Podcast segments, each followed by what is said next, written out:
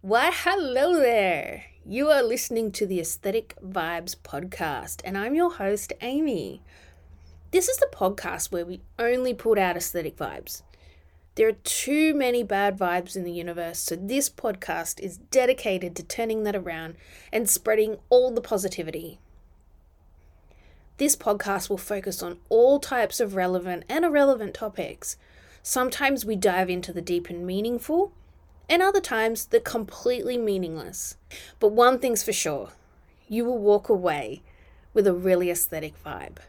And I hope I can empower you to build a really aesthetic life.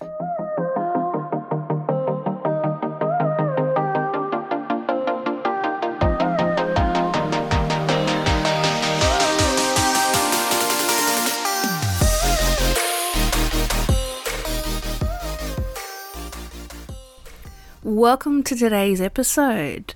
This is the first of many true crime deep dives. Uh, this will be a little topic or a series that I will be doing um, featuring a particular case of interest, and we'll be diving into some of maybe the lesser known details. So, strap in as today I unpack the story of H.H. H. Holmes and the House of Horrors.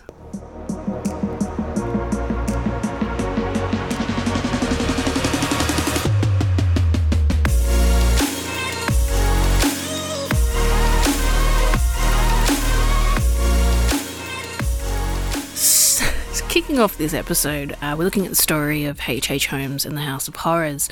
Um, this dude was a completely sick fuck, combined with the fact that he was a professional scammer. Uh, I have no respect for scammers, and this guy was one. So let's let's go back to the very beginning. So Herman Webster Mudgett was born in 1861 in New Hampshire. He was born the third child to his family, and he had four siblings in total. His father was from a farming family and, and held some miscellaneous jobs such as farmer, trader, house painter, and so on. Once Herman finished school, he worked in an array of teaching jobs. On the 4th of July 1878, Herman marries for the first time a young lady by the name of Clara Lovering, and they end up having a son um, in 1880. Eventually, Herman ends up studying medicine at the Michigan Medical School and he graduated in 1884. While he was enrolled at this medical school, he worked in a lab with Professor William James Herdman. So it's alleged that in the early years of their marriage, Herman actually treated his wife very violently. They end up actually separating in 1884. In his time in New York, um, a rumour is originally spread that he was actually seen with a small boy who had disappeared. Um, Herman claimed that the boy actually went back to his home in Massachusetts. Herman then moves to Philadelphia, where he takes up a job in a pharmacy. Um, I think Americans call them drugstores. While he was working there, a boy died after taking medicine that was purchased at the store. While there, Herman meets Benjamin Pitezel, who is a carpenter with a pretty hefty criminal past. Um, they decide to join forces and start some insurance fraud. So you can see from the past there's uh, bits and pieces occurring around Herman's life that are questionable, um, but they're all kind of piecemeal, if you like. Um, so after this time where he starts doing some of these insurance frauds with Benjamin, um, some of them are successful, uh, some aren't, but basically he decides, look, it's time for me to move and I'm going to go to Chicago.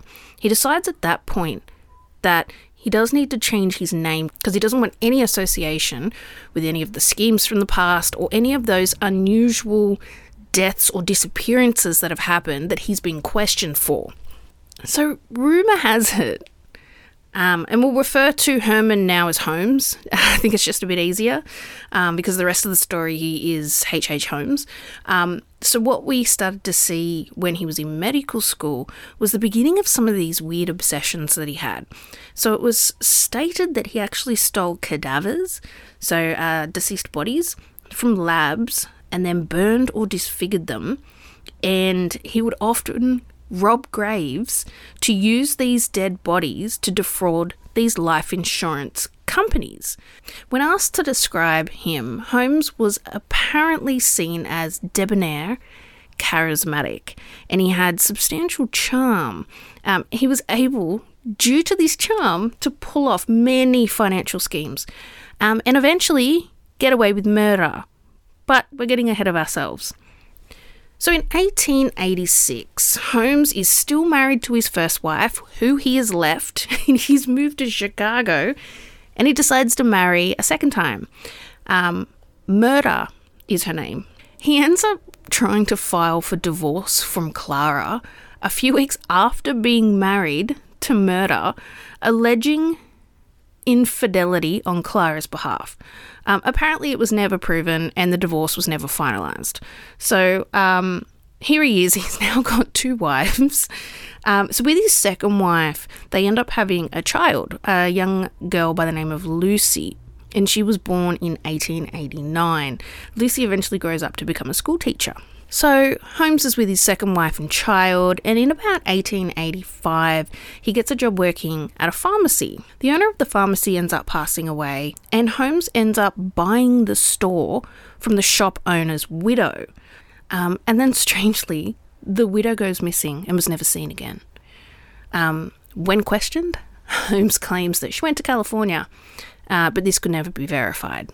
So Holmes is running the pharmacy, and there's an empty lot of land across the road from the pharmacy. So he ends up buying that empty lot of land and designing and building a three story hotel on the land. So the hotel he named the Castle. He drew up the blueprints for the hotel, and construction started in 1889. It's said that Holmes hired and fired many building companies. Um, no one really had a clear view of what was being built. So people would come in and do small parts and then they'd be fired and then they'd move out. And he kept doing this repeatedly. Um, so the construction itself actually finally concluded in 1891. In order to increase traffic to his hotel, Holmes starts placing advertisements in the paper offering jobs to young women and offering the castle as a place of lodging. He also was said to place ads for himself in the paper, um, declaring himself to be a wealthy man looking for a lovely lady or a lovely wife. As a requirement of stay in the castle, all employees, guests, um, wives, fiancés, girlfriends all needed to have life insurance policies on their entry to the castle. So the rules were Holmes would pay for the policy as long as he was listed as the beneficiary. Most people would come to the castle, then suddenly disappear. Women would be seen entering the castle but never exit. Apparently, in order for Holmes to furnish his large castle, he would buy items on credit and then hide them whenever the creditors came calling. So, there's a point in time where the insurance schemes um, and the fraud um, are no longer sufficing. And there is a point in time where Holmes actually shifts to murder. Um, and we'll talk a little bit about some of his uh, murder victims, some of the very early ones. And then I want to get back to describing this hotel to you to provide you some more context around um, how some of these murders were able to be executed. So let's start with one of Holmes's first victims. So Julia Smythe was a bookkeeper who worked at his pharmacy, and she lived in the castle with her husband Alex. Um, apparently, Holmes started an affair with Julia. Um, after hearing about the affair, her husband Alex bailed, uh, leaving Julia and their kid at the castle. Their affair continued into 1891 when Julia and her child suddenly disappeared. So, one of the biggest events in this timeline was when Chicago was scheduled to host the World's Fair in 1893. So, the World's Fair is a cultural and social event. It celebrates the anniversary of Columbus's discovery of America. The event goes from May to October each year and is visited from people all over the world. So, Holmes saw this as a massive opportunity for his hotel to cash in on this event visitors from all around the world coming to stay at the castle. Holmes used his charm and he really lured in a lot of visitors from the fair to the hotel, um, also advertising himself to them as this single bachelor looking for marriage. Um, he soon married a young lady and convinced her to also take out a life insurance policy on herself. Um, she ended up dying and he cashed in on the policy. Sounds familiar. So, in the same year as the World Fair, we actually have uh, an actress by the name of Minnie Williams who ended up in Chicago working as Holmes's personal secretary. Um, Minnie apparently owned a lot of property in Texas. So, somehow, Holmes, with all of this charm, uh, convinces her to sign over all of her property to him. And she does. Um, Minnie's siblings, she has a brother and a sister, they actually come to visit her, and um, on that visit, apparently he chloroformed Minnie, and she died. Um, mind you, she just signed over the property to him. He pushed Minnie's sister into an airtight vault, and she died. Uh, and as for the brother, Holmes took out a life insurance policy on him, tracked him down at a later date in Oklahoma, and then killed him. So there we go, three more just gone. So there's apparently another mistress by the name of Emmeline Cigrand who disappeared after she started an affair with Holmes. Um, she was apparently pregnant. Uh, he didn't want the child, and allegedly they disappeared, and he made that happen. Okay, so we're, we're getting this picture that there's a lot of weird stuff happening. There's a lot of people disappearing. There's a lot of insurance fraud going on. So there's a lot of sketchiness. And at this point, um, I don't think he was predominantly being looked at as a primary suspect in any of this. Um, there's just lots of weird occurrences, these little things that are kind of popping up over this timeline, little blips on the timeline, if you like. But uh, what I want to do now, so you know a little bit about him, people are going missing, uh, insurance fraud out the ass. Um, I really want to get back to the castle because I think once I start to describe to you the castle and we start to piece some of this together, it'll make a lot more sense as to what is actually going on here. So, this is, in my mind, where the true insanity comes in. And this stuff is beyond nightmare worthy because anybody who is able to do half of what he's done has a fucking screw loose. So let me paint you a picture. Okay, so this this castle, right? They've got a first floor um, with several stores, and apparently he moved his pharmacy from across the road into the actual castle. So that's on the bottom floor. You've got two upper levels. One of them has Holmes's office and his apartment, and then above that, roughly a hundred rooms used as living quarters. So, with these 100 rooms, some of them were soundproof, that apparently Holmes would use. He built random trapdoors, um, installed peepholes, uh, had stairways that led nowhere. Um, but I suppose the, the most prominent was these chutes that led to the basement. And we'll get back to the basement in a moment. But ideally, what would happen in this hotel is you would be up in these 100 apartments and you would open a door thinking you were going to exit a room and you would walk into a brick wall. Um, sometimes you would enter into a room and smell gas. Often, doors were locked from the outside, not the inside. So once you were in and someone had locked that door, you're in there. You're you're you're done. You're toast. You're you're locked in. There were apparently hinged walls and false partitions. Um, and there were some rooms apparently you'd walk into and there'd be five doors, and others there would be none. so you would enter through a random petition and there'd be no way to exit. There were secret airless chambers that were housed under floorboards. Um, and there was one room in particular that was completely lined with gas fixtures, um, where apparently Holmes would flip a switch and wait for the imminent death to occur and basically watch it through a peephole. So this place is fucked up, right? Um, you've got the World Fair going on in the background, him enticing people to come in, people staying in these apartments that are completely fucking bizarre. Let's talk a little bit about the basement because the basement was a chamber of horror. So he had it set up completely to dispose of bodies.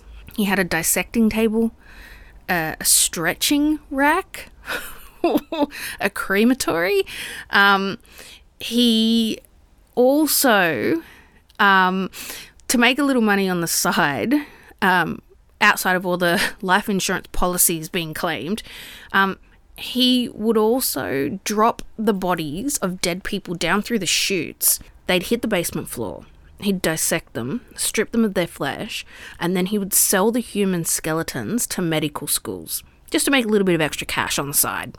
So, in Holmes's own apartment, he had a trapdoor in the bathroom that opened to reveal a staircase that led to a windowless cube with a large chute that went to the basement. So, all the doors and some steps were connected to an alarm system in his apartment. So, whenever someone went down the stairs, a buzzer would sound in his room. Holmes apparently used to boast that uh, he had a lawyer that he paid that would keep him out of any trouble. So, anytime somebody kind of hinted at exposing him for his scams or um, any of the missing bodies and people in his life that were um, going on, he'd always sort of say, Well, you know, I've got a lawyer uh, paid, he'll get me out of any trouble. I'm not too concerned, um, and I've got the money, so no, no, no real issues there. So the the World Fair attracted a lot of individuals into the hotel for Holmes, um, but eventually um, the victims available were becoming lesser and lesser, and Holmes decided, look, it's time for him to move to somewhere new. And this time it was Texas, and he wanted to focus on a new scam. So his his new scam was selling stolen horses.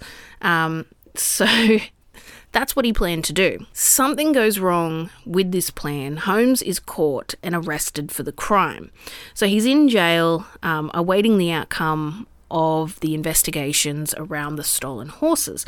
And he comes across a guy um, in jail called Hedgepeth. And he decides it'd be a good idea to take out a life insurance policy on himself, fake his death, and then provide Hedgepeth with $500 in exchange for a lawyer that could help him if any problems arose. So the scam didn't work the first time. The insurance company was suspicious and didn't pay. So he gets out of jail, he tries again in Philadelphia, um, and this time it actually works. But he had Pitezel. So if you remember back from the very beginning, our, our mate Benjamin Pitezel, he had him actually conduct the scam and to fake his own death. Um, however, during the scam, Holmes actually kills his friend Pitezel and collects the money for himself. He apparently chloroformed him and then set him alight. Um, Holmes later admitted that, yeah, he was alive before I set him on fire. Um, but I did, I just set him on fire and just killed him that way. So Holmes actually was able to collect the insurance payout using Pitezel's dead body as proof that he no longer existed, and then he claimed the policy. Um, it was also said that he manipulated Pitezel's wife. Um, I, I didn't go into the details because this shit starts to get super sketchy, but apparently he convinced the wife into allowing three out of her five children to be placed into his custody. What the fuck? Um, he he kept lying to the wife as well, telling her, look, your husband's alive. He's in London. He's just, you know, moved on. He's got business on at the moment. He just doesn't really have the time to talk. Um, he'll connect with you at a later stage. Obviously, bullshit because he killed him, because he chloroformed him and then set him alight. So the story goes that he allegedly killed the children. The, the three out of the five that were in his custody, he forced them into a large trunk locked them inside, drilled a hole in the lid, and then put a hose through the hole and attached it to a gas line. So in 1894, Hedgepeth hears of Holmes's cashing in on the Pitezel insurance policy. Hedgepeth is pissed. He is pissed. Um, he was part of the original scam and the concoction of the original scam. So he's pissed when he hears how much money Holmes has pocketed. So Hedgepeth goes, you know what? Fuck this shit. I'm calling the police. So he goes to the police. The police eventually track down Holmes again. He's in Boston. Um, and then they arrest him. Um, they say it's due to the horse scams and they take him in. So he's in jail. They're doing their investigations. They're trying to work out what the fuck is going on here. The police then make their way to the castle. At the very beginning, when the police entered the castle, um, they were really confused with what they'd found. So they found lots of bones in the castle. Um, some they identified quite easily were animal, but there were other that were human. Um, in fact, they were so small that they had to be children. They made their way down to the basement, and this is where the horror um, is stated to be. So, inside the basement, there was a blood soaked operating table with women's clothing close by.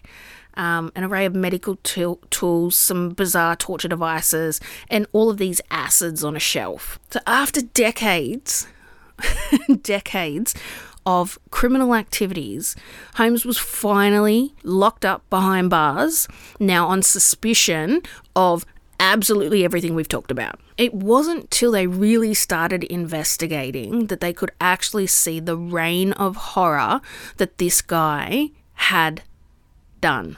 So it's unsure how many people met their deaths by Holmes, but it's said to be anywhere from 27 to 200 people. He admitted to 27. 27. This is why he's known as America's first serial killer. This guy's fucking crazy. And I must admit, there's parts of this story as I'm, you know, kind of investigating and deep diving into it. And I'm kind of thinking to myself, some of this stuff doesn't sound right. Some of it kind of doesn't match up. There seem there seems to be some holes here and there. So I think um I'm able to explain some of the holes in the story, but we'll get there. We're not there Josh yet. Um, okay, so 27 people, potentially 200. Amazing. Um, even the number of people we've talked about in this story, in these little tiny tidbits of stories, I mean, there'd be like, what, 20 that we've spoken about? Um, so he's behind bars. Now they're collating evidence.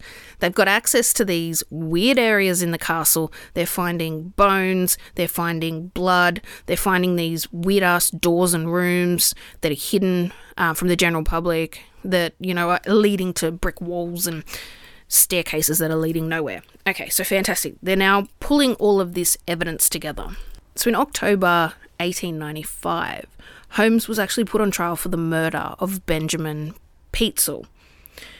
He was found guilty and sentenced to death. So at this stage, it also became clear that he'd murdered three out of the five children. Um, and this is at the point in the story where he says, Well, you know what? There's those murders, but there's another 27. let me give you those details. Oh, and there's six attempted murders as well. So let me let me provide you those details too. Uh, fantastic. So at his trial, apparently he presented with grace and remarkable familiarity with the law. Holmes, however, his charm wasn't enough for the jurors. So before Holmes's death, he truly believed that he was turning into the devil um, and he, he believed that this was evidenced by his face structure that was changing and it was becoming a more demonic structure. He apparently showed no remorse or sympathy when uh, Benjamin Pitezel's wife testified against him. Um, he had no sympathy for killing three out of the five children either. And apparently, before his death, um, he claimed, I was born with the devil in me, and I could not help the fact I was a murderer. No more than a poet can help the inspiration to sing. What the fuck does that even mean? You're a fucking nut job. So, anyway, all the evidence is there. We've got 27, 6, an additional 4. What the fuck? Um, so, on May the 7th, 1896, he was hung at the Philadelphia County Prison. Apparently, he was very calm. He showed very few signs of fear, anxiety, or depression, didn't really phase him. The only thing that Holmes did ask for was that his coffin be contained in cement and buried 10 feet deep into the ground because he was worried that grave robbers would steal his body for dissection. I mean, bro. bro you were robbing graves to sell corpses for fucking life insurance or to sell them to medical schools. You fucking idiot. So his final words. Uh, he apparently, by this point, he was apparently off his rocker. He ended up selling his confession to a newspaper. I think the the day after it was uh, published, they were like, "This is a load of shit," and they released a um, like an, an update saying, you know, everything that was declared to us seems to be a load of shit. Um, anyway, but his final words were I only wish to say that the extent of my wrongdoing in the taking of human life consists in contriving the killing of two women that have died at my hands as a result of criminal operations. The fuck? I don't even know what that means. I don't even know what the fuck that sentence means. Um, anyway, he was hung. His neck didn't break, so that's wonderful. Um, in the end, he was strangled to death by the rope, which took over 20 minutes. Um, and then he was buried. Uh, they cemented in his um, coffin, dug it deep, um, chucked it in, and left him in an unmarked grave in Pennsylvania. So our mate Hedgepeth, who cracked the shits and tipped off the popo, um, he was later shot by a police officer in some sort of standoff situation. Uh, so the warden at the prison where Holmes was held killed himself. Uh, the office of the district attorney, who actually argued the case, randomly caught on fire. Um, and on the 7th of March 1914, the former caretaker of the castle, uh, Patrick Quinlan, committed suicide by taking pesticides. So he was really, I think, identified as the last hope um, for really understanding what occurred in the House of Horrors, aka the castle. Patrick left a suicide note that said, I couldn't sleep. I don't know what that means. I couldn't sleep, so I'm taking a permanent sleep now. Um, and uh, apparently, Patrick's surviving relatives claim that um, in the months following um, Holmes's death, he'd he'd been haunted by hallucinations. So I don't know what the fuck's going on there, but there's a whole lot of sketchy shit happening after his death. So in August 1895, uh, the castle was set on fire. It was apparently deliberate. Uh, two guys ran. Uh, two guys walked in, apparently set it on fire, and then were caught running out. I don't think it did a lot of damage. Kind of just a minor fire. In 1938, they actually decided to tear the castle down, um, and it's now occupied by the Englewood branch of the United States Postal Service. Um, okay, so firstly, why did it take that long to tear that place down? Because we're looking at Holmes died in 1896. Why did it take until 1938 for that place to be torn down? I'd be interested to know what kind of business it was keeping um, and whether there were people kind of coming and going still. I believe that uh, a lot of the hotel was normally functioning. So, to the untrained eye, it was just a normal hotel, but it wasn't until um, you knew the back behind the scenes that you would find these like trapdoors and random shit like that. So it it presented as a normal location. So I'd be interested to know was it still in business or was it shut down? And I'd be interested to know when they tore it apart, what did they find? And there's lots of photos online. If you just Google H.H. H. Holmes, House of Horrors, or The Castle, um, there's drawings of what the actual place looked like from the in- inside. There's some cartoon drawings which are really fascinating and kind of morbid. So there's a post office on the site. If a fraction of these deaths are real, surely that's got to be one creepy ass place to work. Surely. I'd be interested to know whether any of the workers have experienced any supernatural or paranormal happenings. So in 2017, um, allegations arose that Holmes had somehow escaped execution and that in fact he wasn't hung. Um, so his body was exhumed for testing.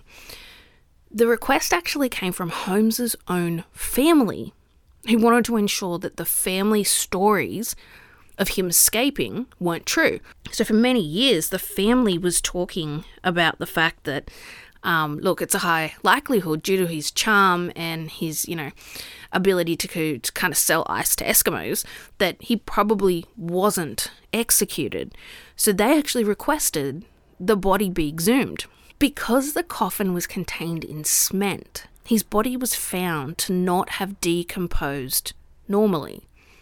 His clothes were almost perfectly preserved, and his seedy handlebar mustache wa- was actually found intact.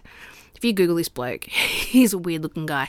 He wears this like cowboy hat thing and he's got this massive like handlebar mustache that takes up like a third of his face.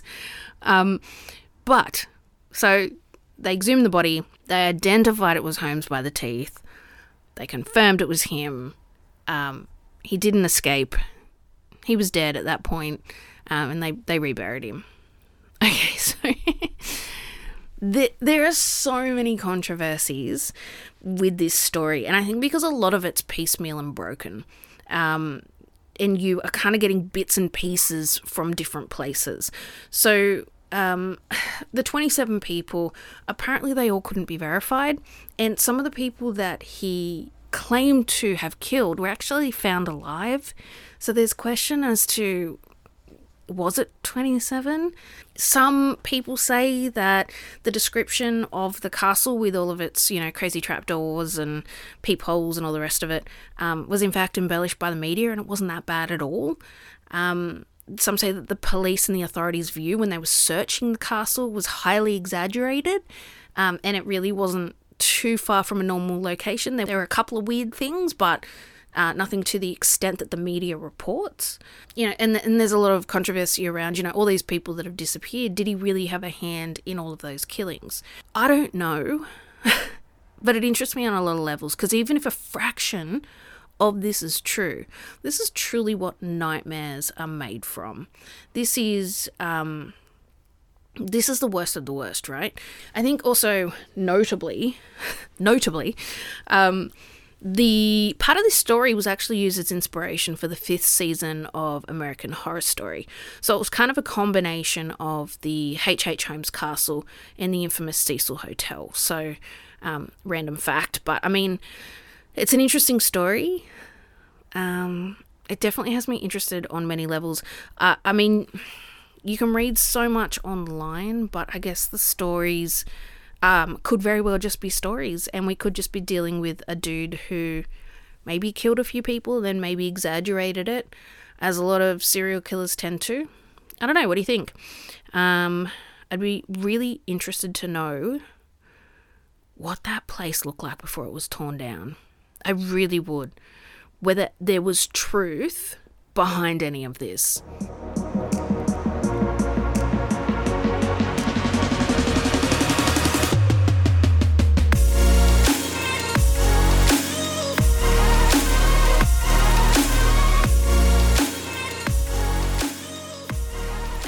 As with every podcast, we go to something lighter to finish with because H.H. H. Holmes's House of Horrors is not something that I want to be ending with nor thinking about when I put my head on the pillow this evening. That was a horrific, horrific story.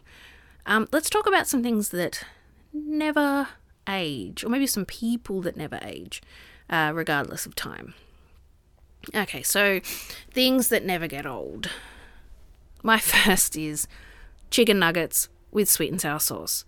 Sober, drunk, or hungover, there is nothing better than a good old pack of chicken nugs from Maccadee's.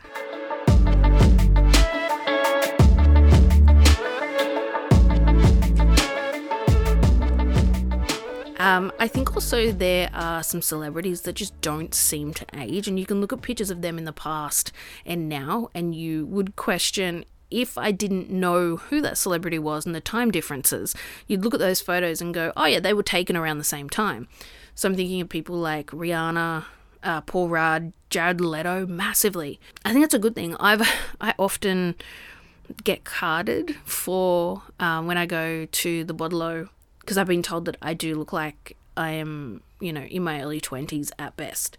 So I suppose the good thing is, with all of us babyface people, when we're like 80, we're going to look, what, 50? it's amazing.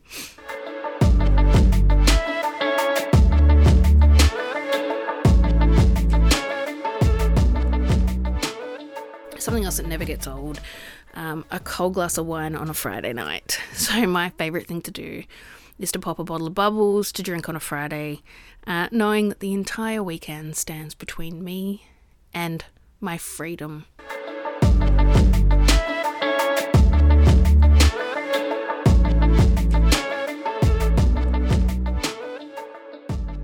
Um, another thing that never gets old for me are oversized hoodies. I love them. I can wear them in the middle of summer. Don't care. They never get old.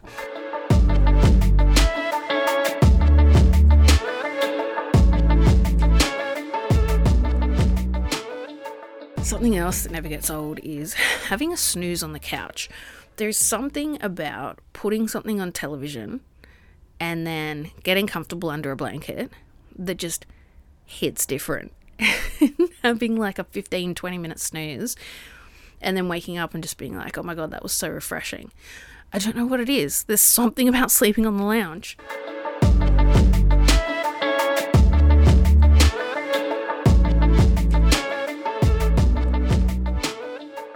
Coffee never gets old. Drinking one right now, anytime, all the time, any place.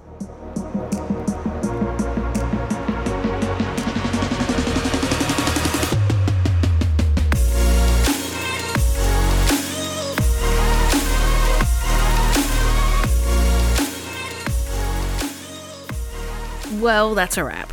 So I hope you enjoyed spending time with me today as we dove into some of the totally uh, fucked up story on H.H. H. Holmes. The story really is uh, very interesting, but so messed up at the same time. Join me next week where I'm going to kick off a new series called Shooting the Shit. and I said that like a true Australian does. Shooting the shit. So these episodes will be smaller topics that are on my mind, but maybe aren't quite big enough to have their own episode, but topics nonetheless that I find important. So, what I'm going to do is combine those smaller topics into the series called Shooting the Shit. We will start off the series by talking about the topics of always being busy, uh, the idea of overachieving, and why I believe kind costs nothing. In the meantime, let's hang out on social media. Hit me up at Aesthetic Vibes Pod or drop me an email at aestheticvibespodcast at outlook.com. Until next time, bye! Bye!